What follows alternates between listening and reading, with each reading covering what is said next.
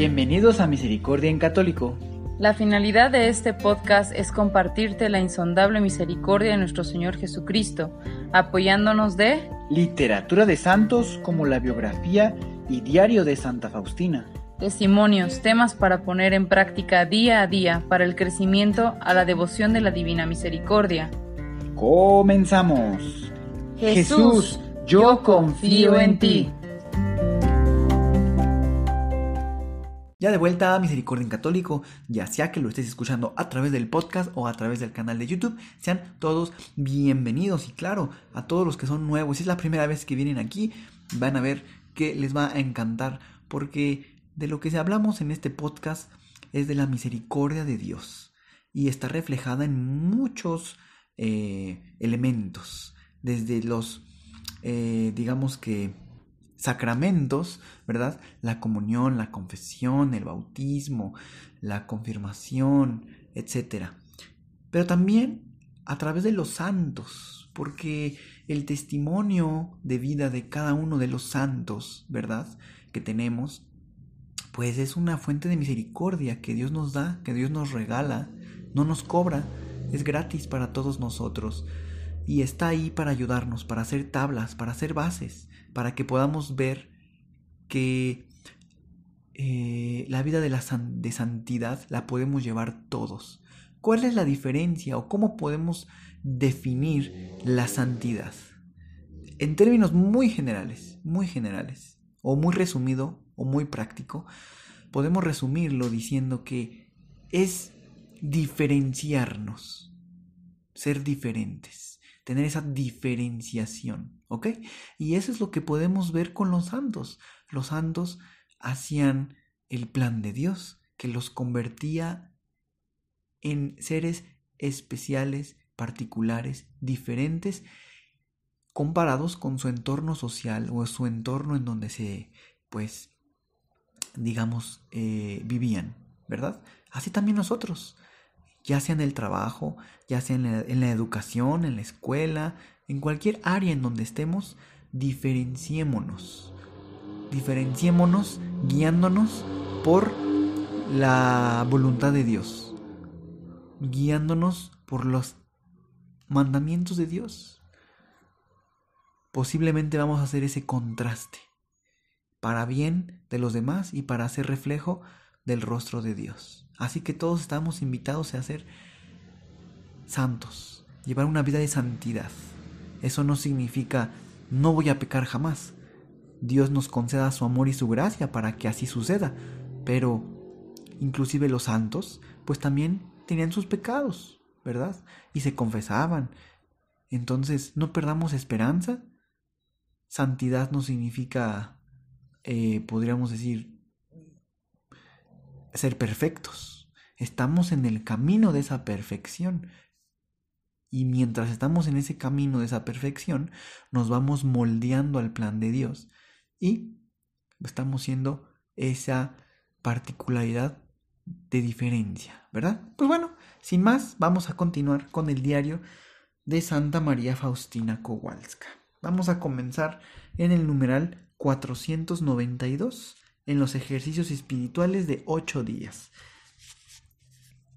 Oh Dios eterno, bondad misma, inconcebible en tu misericordia, por ninguna mente humana ni angélica, ayúdame, una niña débil, a cumplir tu santa voluntad, tal y como me la has dado a conocer.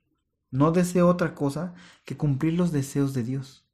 He aquí, Señor, mi alma y mi cuerpo, mi mente y mi voluntad, mi corazón y todo mi amor, y dispón de mí según tus eternos designios. Después de la Santa Comunión, mi alma fue inundada nuevamente por el amor de Dios. Gozo de su grandeza, aquí veo claramente su bondad, la cual debo cumplir, y a la vez veo mi debilidad y mi miseria. Veo que sin su ayuda no puedo hacer nada.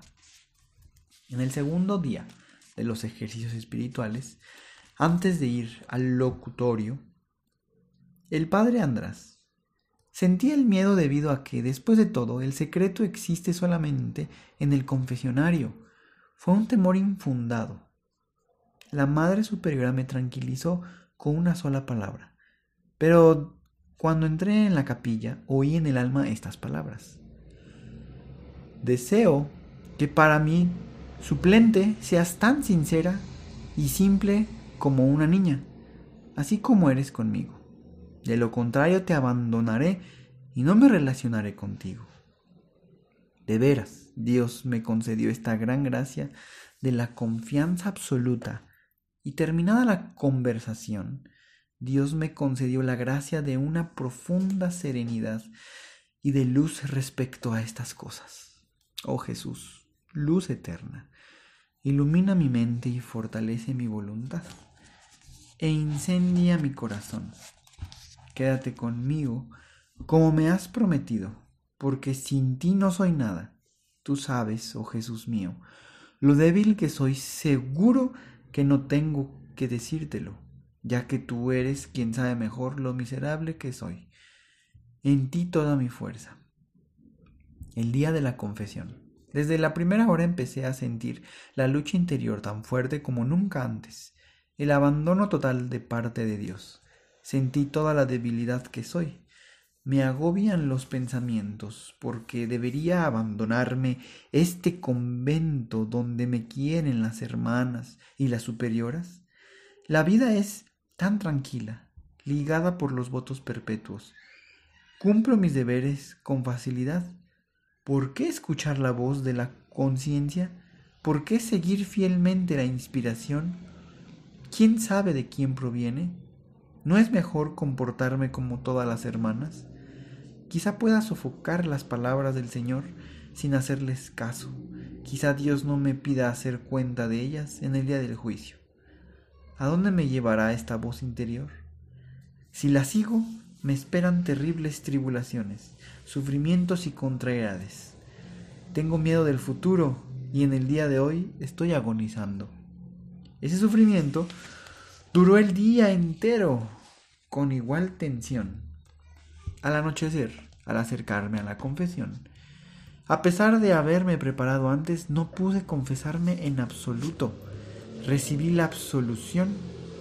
No alejé sin saber lo que pasaba conmigo.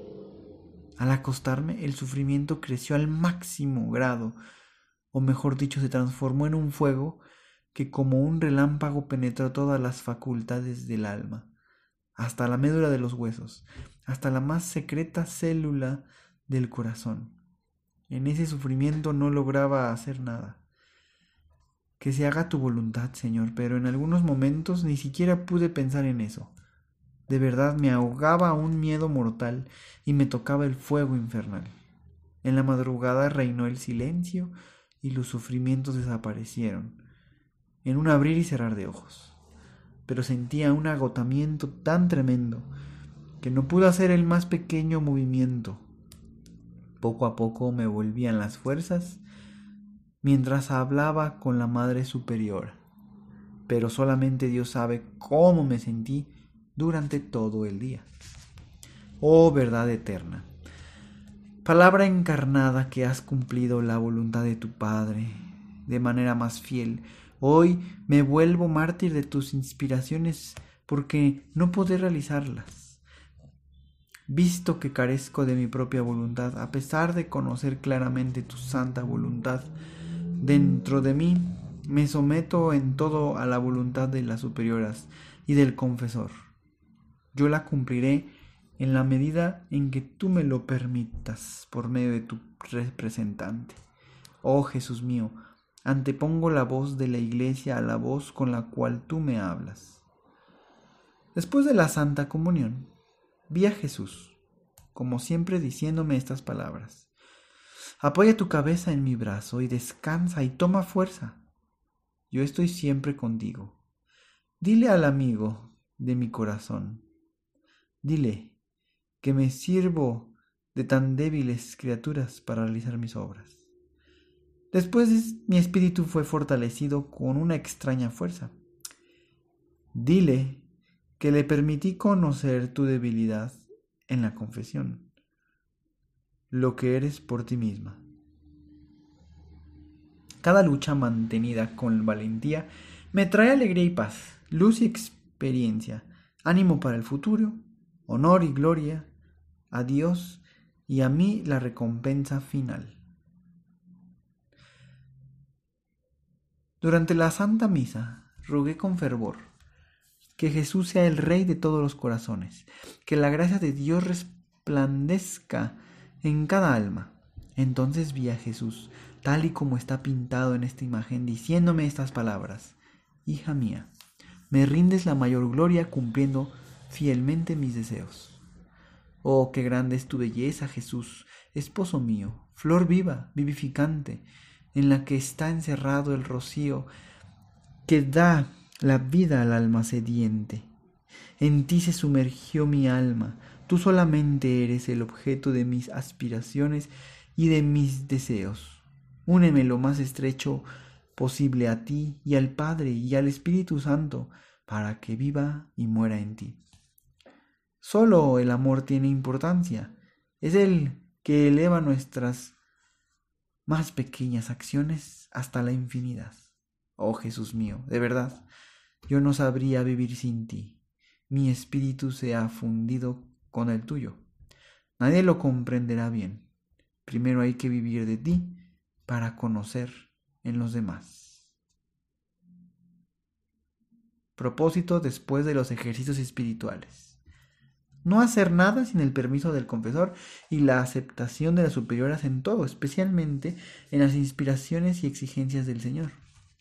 Todos los momentos libres los pasaré con el huésped divino dentro de mí. Procuraré mantener el silencio interior y exterior para que Jesús descanse en mi corazón. Mi descanso más grato será en servir y ser disponible a las hermanas. Olvidarme de mí misma y pensar en agradar a las hermanas. No me justificaré ni excusaré de ningún reproche que me hagan. Permitiré juzgarme por cualquiera y en cualquier modo. Tengo a un solo confidente, a quien revelo todo, y lo es Jesús en la Eucaristía y, el y en sustitución de él, el confesor. En todos los sufrimientos del alma o del cuerpo, en las tinieblas o en el abandono me callaré como una paloma sin quejarme. Me anonadaré en cada momento como una víctima, postrándome a sus pies para impretar misericordia por las almas, por las pobres almas. Toda mi nulidad se ahoga en el mar de tu misericordia. Con la confianza del niño me arrojo entre tus brazos, Padre de misericordia, para compensarte de la confianza para compensarte de la desconfianza de tantas almas que tienen miedo de confiar en ti. Oh, qué pequeño es el número de almas que te conocen verdaderamente. Oh, cómo deseo que la fiesta de la misericordia sea conocida por las almas. La misericordia es la corona de tus obras. Tú dispones todo con el cariño de la madre más tierna. Pues bien, queridos hermanos, hemos llegado hasta el numeral 505. Y pues repasemos un poco. Todo comienza, ¿verdad? Con eh, los ejercicios espirituales, en el cual pues Santa Faustina tiene una lucha interior. Tiene una lucha interior respecto a qué hacer, qué no hacer, si callar todo lo que escucha y vivir pues tranquila, cumpliendo sus deberes como las demás hermanas. Y tal vez en algunas ocasiones nos ha pasado algo parecido, es decir, que tenemos esa inspiración interior y, decir, y tal vez podemos decir, ¿por qué a mí me habrá tocado esto? Veo que los demás están como si nada, no tienen esta carga o esta situación de deber. Y me gustaría callar todo eso y comportarme así. Pero tal vez dentro de nosotros estás... hay algo, ¿verdad? Que le podemos llamar conciencia, para tener un ejemplo práctico. Quizás que no, la conciencia no me deja dormir, no me deja descansar, no me siento a gusto, no me siento en paz. Pues tal vez es algo un sentimiento un poco lejano, pero similar al que Santa Faustina sentía. Todo eso junto, ¿verdad? Y los temores y las angustias y todo un día de ese sufrimiento que sentía que moría en la tierra. Pues queridos hermanos, en cada tribulación les invito a que siempre nos inspiremos en la vida de los santos. Hagamos meditación y estemos como es Santa Faustina, en silencio interior y exterior si es que es posible.